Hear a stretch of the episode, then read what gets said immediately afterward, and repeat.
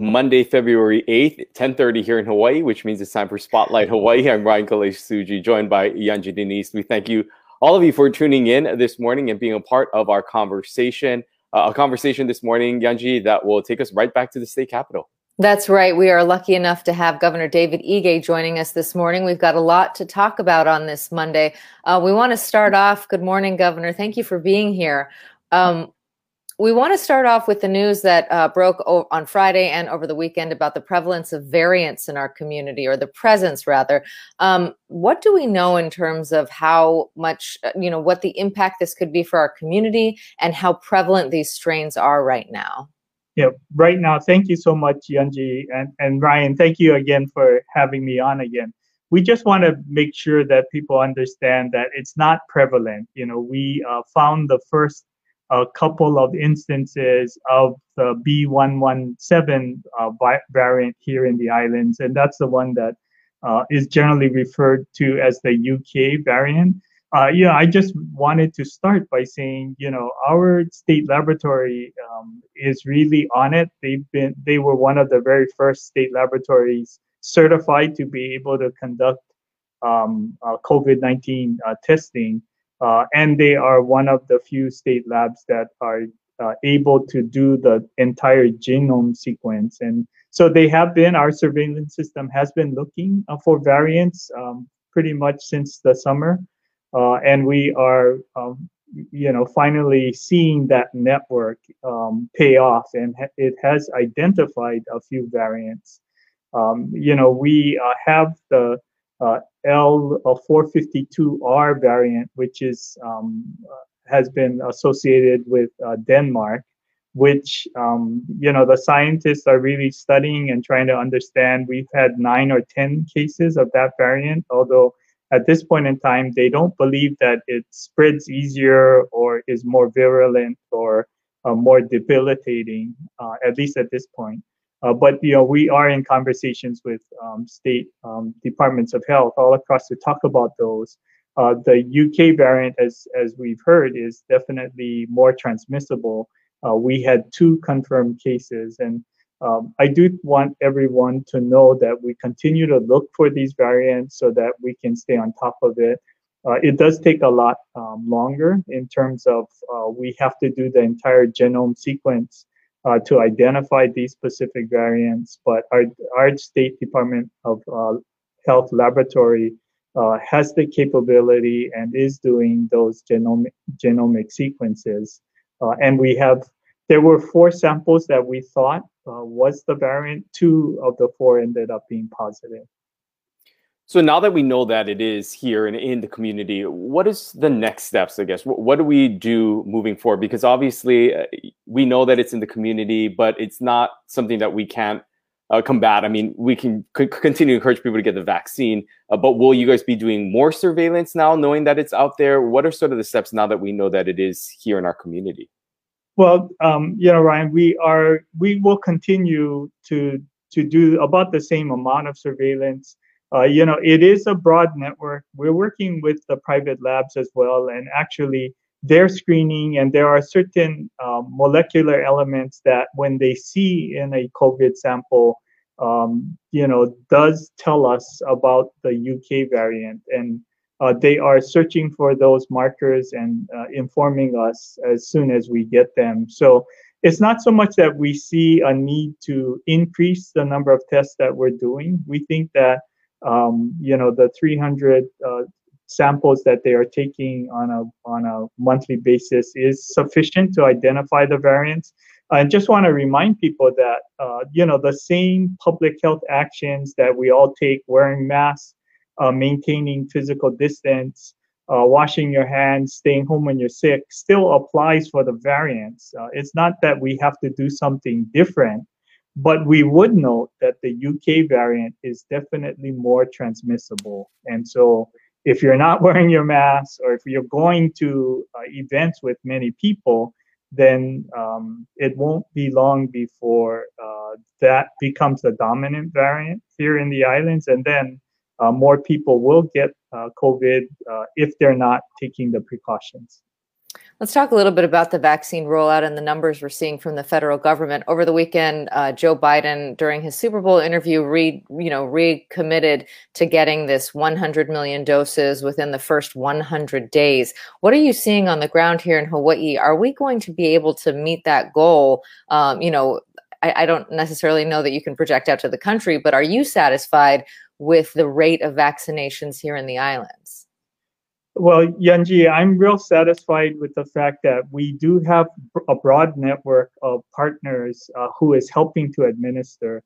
Uh, and as I said before, we could easily um, um, provide inoculations to twice the number of people uh, that we are currently doing each week. And we are doing about 40,000. You know, we get 30 to 40,000 doses every week and we deliver them into arms uh, 30 to 40,000 each and every week. And so, you know, we're not uh, sitting on it. It's a pretty um, effective and efficient system we have. We're delivering directly to clinics, uh, hospitals, um, and uh, phar- pharmacies uh, the vaccine. So there's no middle leg, there's no middle person. And they are delivering it to people within that week.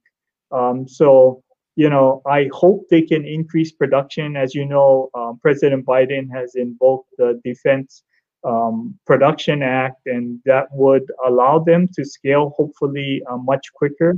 Uh, we do know that we would easily be able to administer twice the vaccine we're getting, and we could even expand beyond that if we knew we would get uh, the vaccine doses um, on a regular basis when we talked to the lieutenant governor last week, he had mentioned that there may be some modifications coming to the Safe Travels program because of the vaccine for those who were able to get uh, the vaccinations and prove that they did get them. We know that the last time we spoke with you, you had mentioned that you would be hesitant to make a move on that until the CDC comes out with some direct guidelines about traveling and vaccinations. Where do you stand right now on any changes that would happen to the Safe Travels program with those who have gotten the vaccine as more and more people in the community get them? You know, Ryan, it's we're at the same place. You know, even um, I saw an interview with Dr. Fauci over the weekend, and he says the same thing. Until the science tells us that those who are vaccinated um, cannot carry the virus and I think most importantly, uh, do not transmit it to other people. I think it would be irresponsible to say that those vaccinated can travel about freely. Uh, so, you know, we continue to monitor the guidance. Even Dr. Fauci is saying, you know, for those who are vaccinated to think that they can't carry it and then can't infect uh, someone else. We just don't have the science that tells us that right now, and that those uh, who are vaccinated should not be traveling, um, just like we're asking those who uh, are not vaccinated uh, to limit travel to only essential travel. That, of course, is uh, is travel from the continent. What about inter-island travel? Do you see any restrictions on that changing in the near future?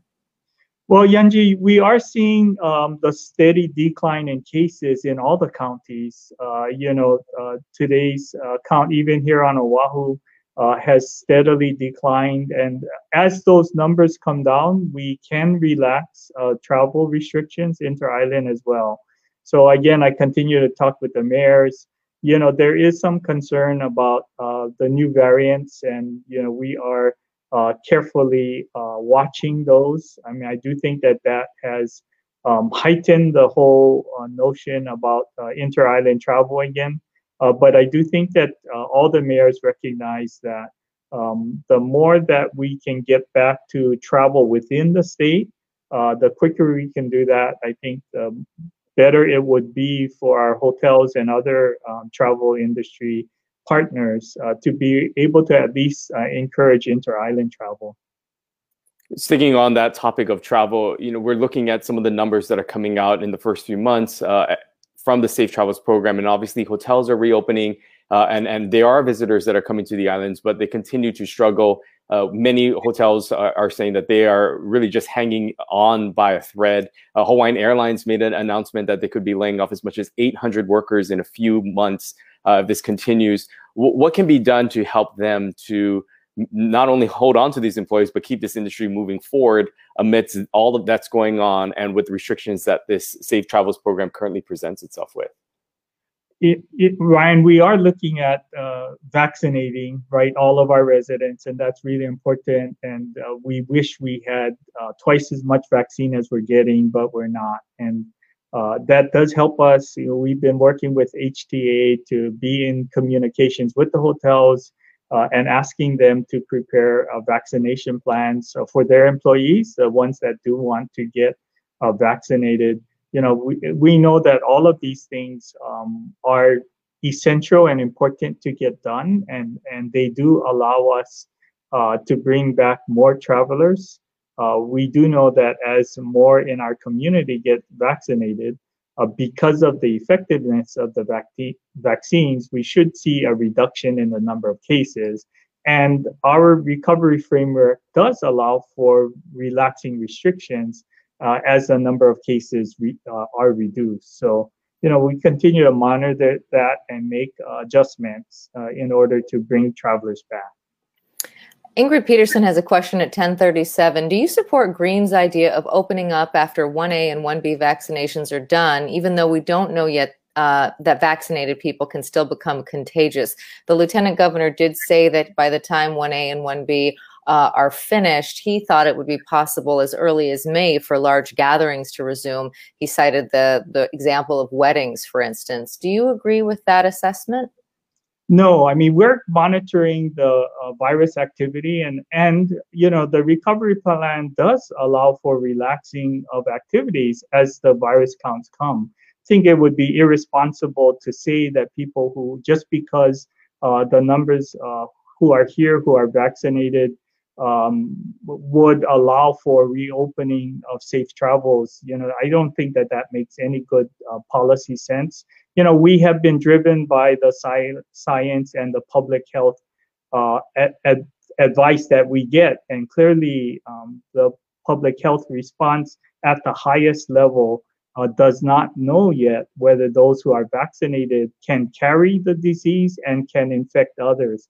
And until we know that, I think it would be premature to bring back uh, more travelers.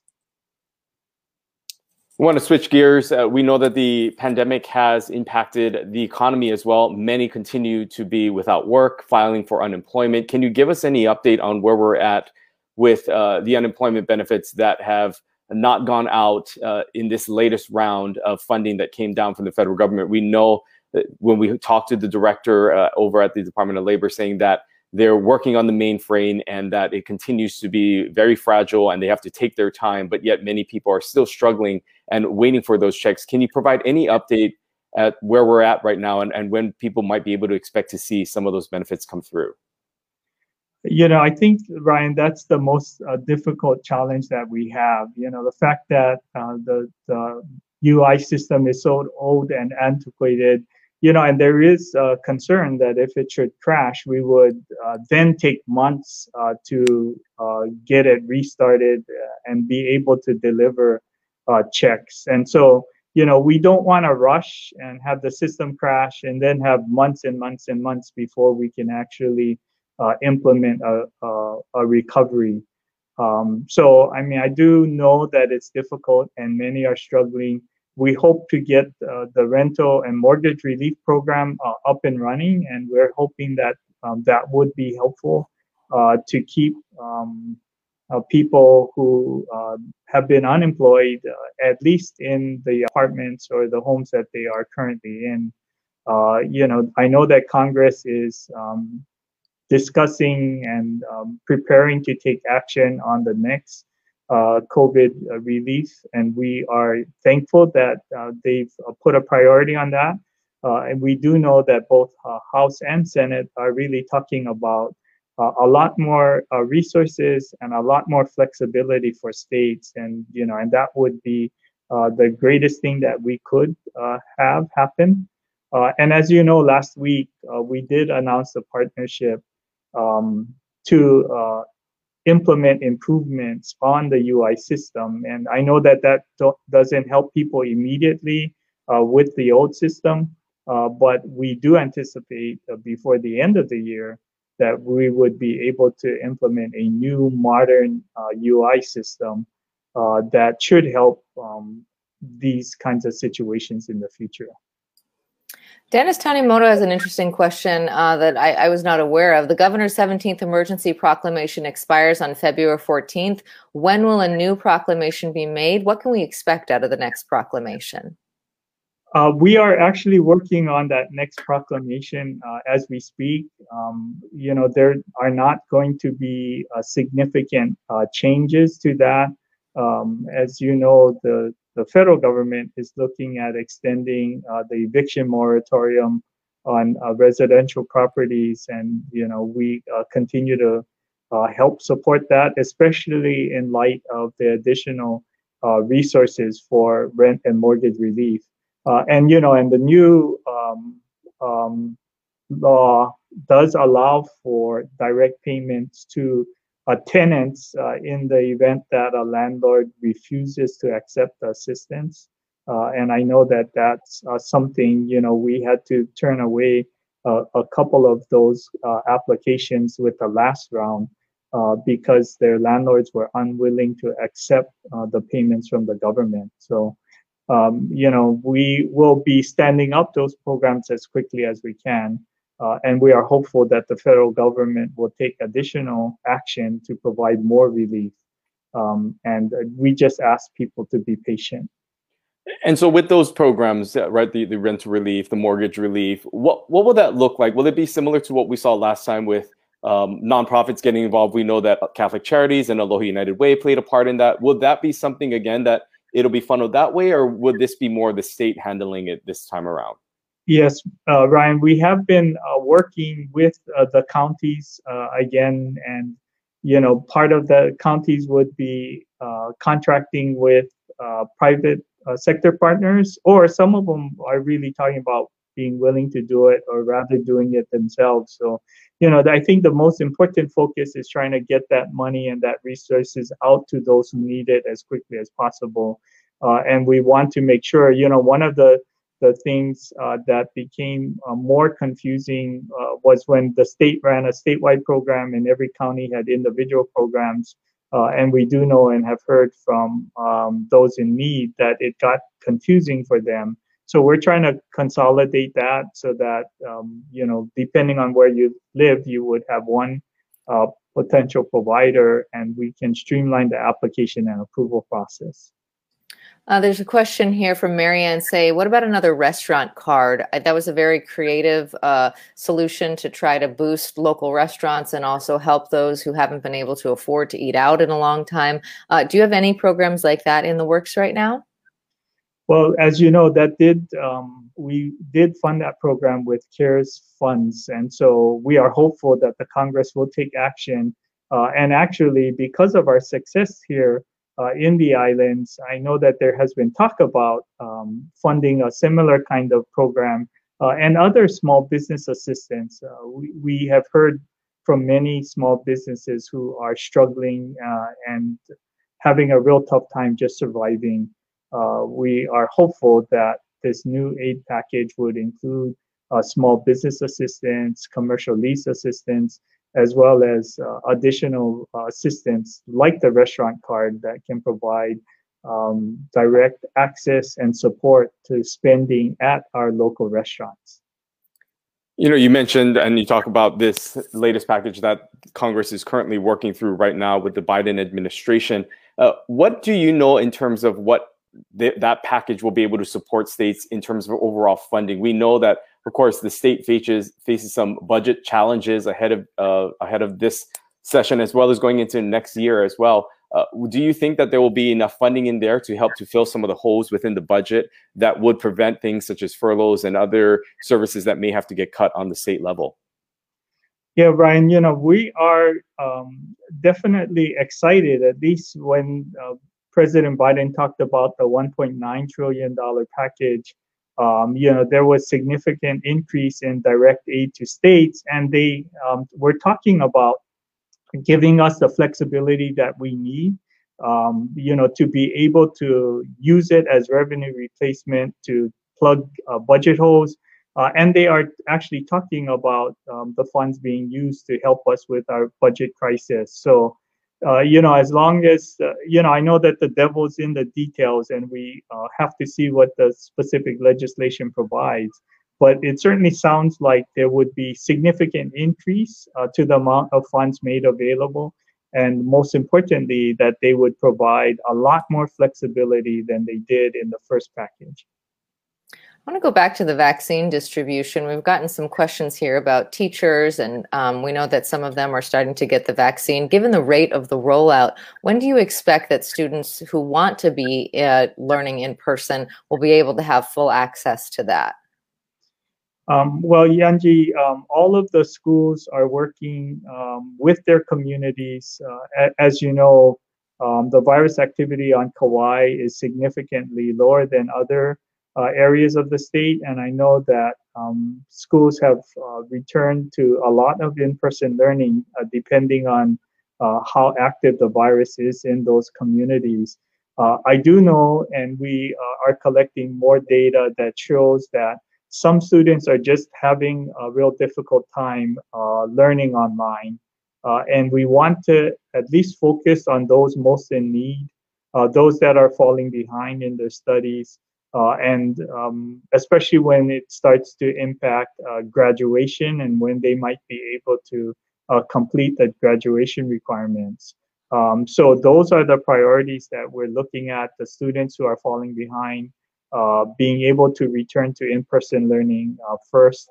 Uh, we do know that um, as we get more of the school personnel, and really it's more than just the teachers, it's all employees who work uh, on a public school campus.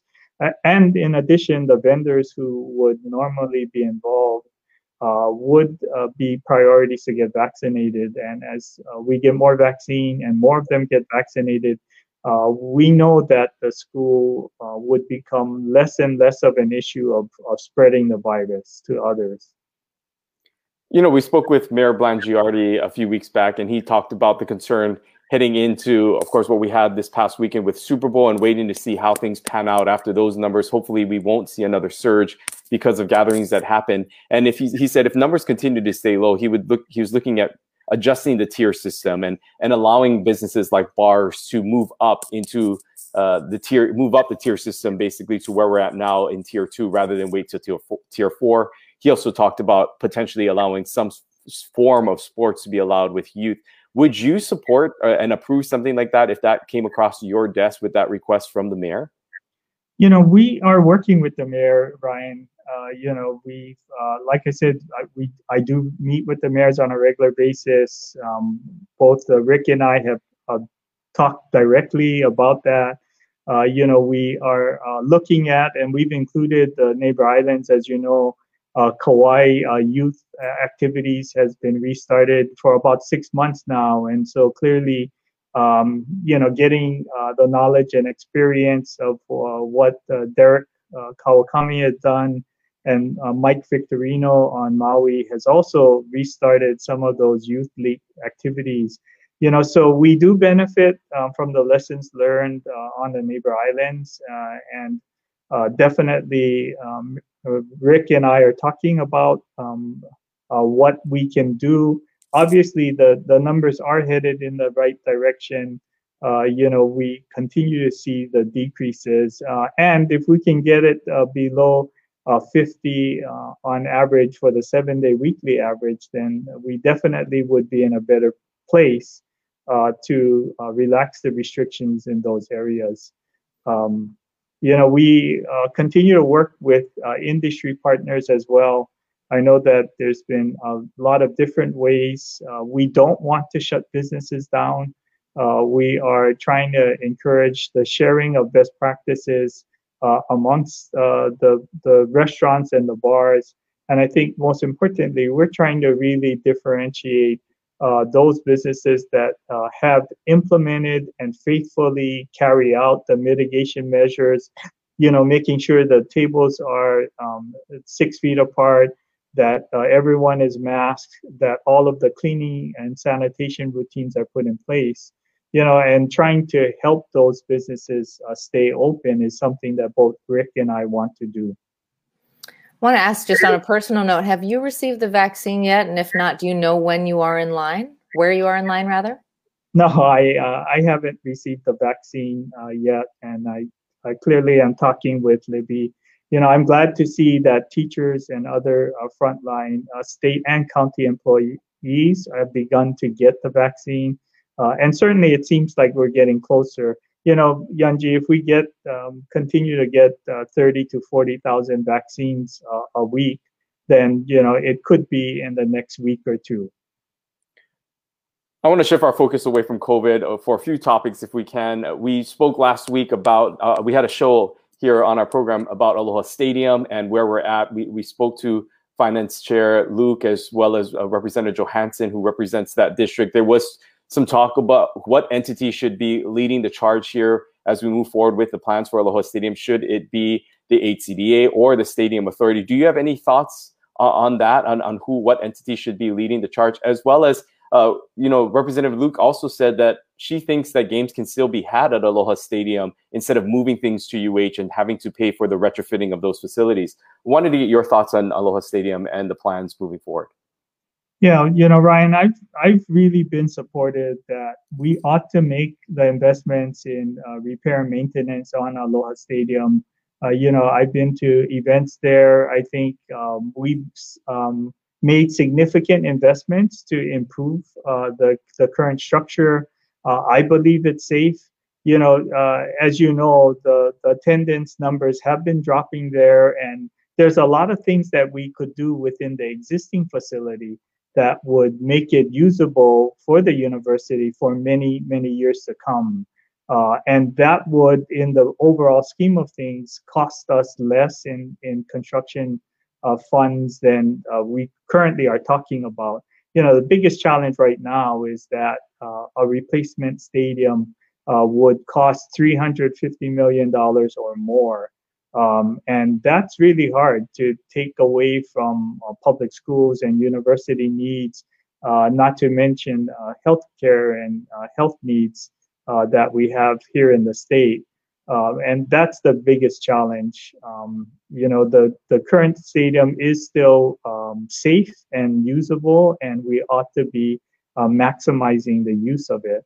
You know, as far as it goes with um, whether HCDA or the Stadium Authority should um, be doing the redevelopment, um, you know, I think we should be pursuing two tracks, right? We need to extend the life of the current stadium as long as we can um, and take those actions to make it uh, safe um, and uh, usable. Uh, at the same time, we can pursue redevelopment. And you know, HCD has been involved with um, many uh, redevelopment efforts. Um, the stadium has really, stadium authority has not really been involved. And so uh, you know, either one I think is appropriate, um, but it's really the overall cost of the project that really gets to be daunting.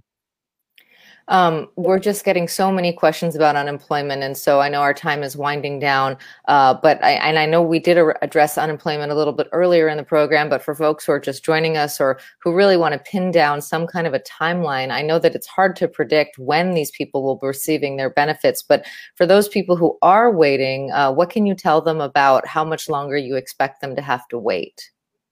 Yeah, I'm sorry, Yunji, that we don't have a better answer from that. I mean, I did uh, talk with Anne just because I knew that this question would be coming up. As I said, uh, that is the most asked question I get here in the governor's office about um, uh, those that have applied and have not gotten an answer back yet. And you know, it it's unfortunate that the system is just so old that um, it's it's very hard to predict when we would be able to complete the changes necessary. You know, these are new programs and there are new requirements that make it difficult. Um, you know, these uh, old systems just uh, do not allow us to rush it because if in fact the systems crash, uh, that would really be devastating and we would be um, unable to deliver services for a real, real long time. Uh, and that's uh, something that we don't want to have happen. And and so you know they are very cautious, and unfortunately, uh, that's the system we have to live with. All right, Governor, uh, we our time has come to an end, but I just also want to give you a quick opportunity to any final share any final thoughts that you may have as we close out here uh, our, our, conversation this morning.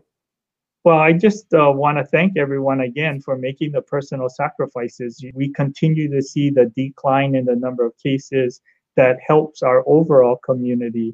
Um, you know, we uh, should be relaxing uh, restrictions as the case count uh, case counts come down.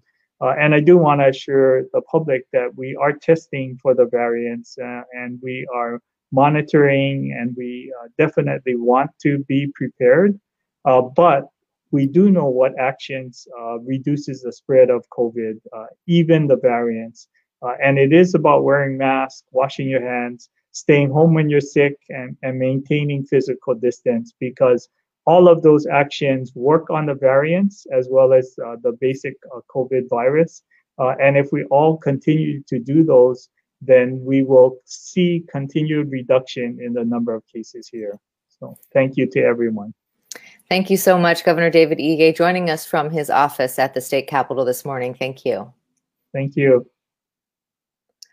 Well, Ryan, interesting to hear from him. And we see all of your comments. We know that so many of you are frustrated. And the governor uh, sounds like he's pretty frustrated too. Um, the problem is that they just have this mainframe that is so antiquated. We've talked about it in the past. And it's just a matter of trying to update that system. So for those of you who are waiting for those PEUC claims, um, very, very tough right now. Next week, we will have uh, the director of the department on to give us an update. That will be next week, Friday. Anne Perreira Eustaquio will be joining us to take all of your questions, and hopefully, she'll have some better news.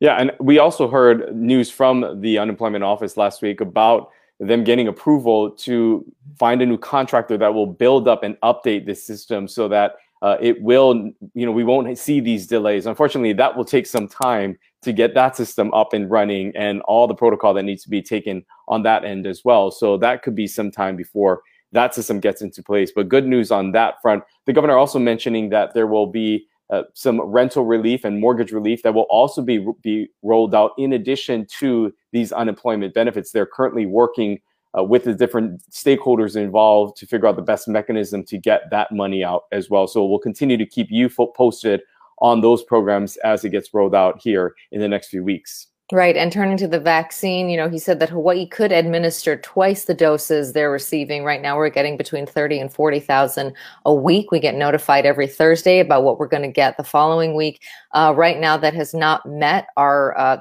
you know, abilities yet, but they're hoping that the, the federal rollout will increase so we can get more people vaccinated. Interesting to hear that he himself has not been vaccinated, even though um, you would think that he would be considered a frontline essential worker. So, uh, but he did say that if the rate continues, he hopes in a week or two to be vaccinated himself. Yeah, governor's waiting in line like many others here in the state to get his vaccine and his vaccination shot. He's also said that they are waiting to see what happens with this latest round of CARES Act funding and how that will impact the overall state budget to help fill some of the holes in the budget, but as well as provide some additional resources that can get out and make an immediate impact into the community. So we'll continue to see what happens in the next week or so as Congress takes on this uh, $1.9 trillion plan by the Biden administration. Of course, we are watching the vaccine rollout. And to talk about that with us on Wednesday, Dr. Melinda Ashton will be joining us. She, of course, represents Hawaii Pacific Health. We've had her on in the past, very, very knowledgeable. Um, and we're looking forward to talking with her in more detail about the programs that they've set up in place across the state to make sure they reach as many people as possible, uh, what to do in terms of how to sign up to get a vaccine, and also talking about these new variants you know, looking forward to that conversation. And then on Friday, we're going to be addressing one of the things that the governor spoke about. He said he's speaking to Mayor Blangiardi about as well, and that is allowing for sports to resume in some fashion for our keiki in our community. We'll hear from two individuals who have started an initiative, a safe sports program in Chad Owens and uh, in Councilwoman uh, Tupola, who will be speaking about their efforts to get that back online. We'll hear their thoughts and get your thoughts as well on that, on what should be allowed here as we move through COVID 19 in our community. We thank you so much for spending, uh, starting your week off with us and spending part of your morning here. We'll see you right back here at 10:30 on Wednesday with Dr. Melinda Ashton. Aloha.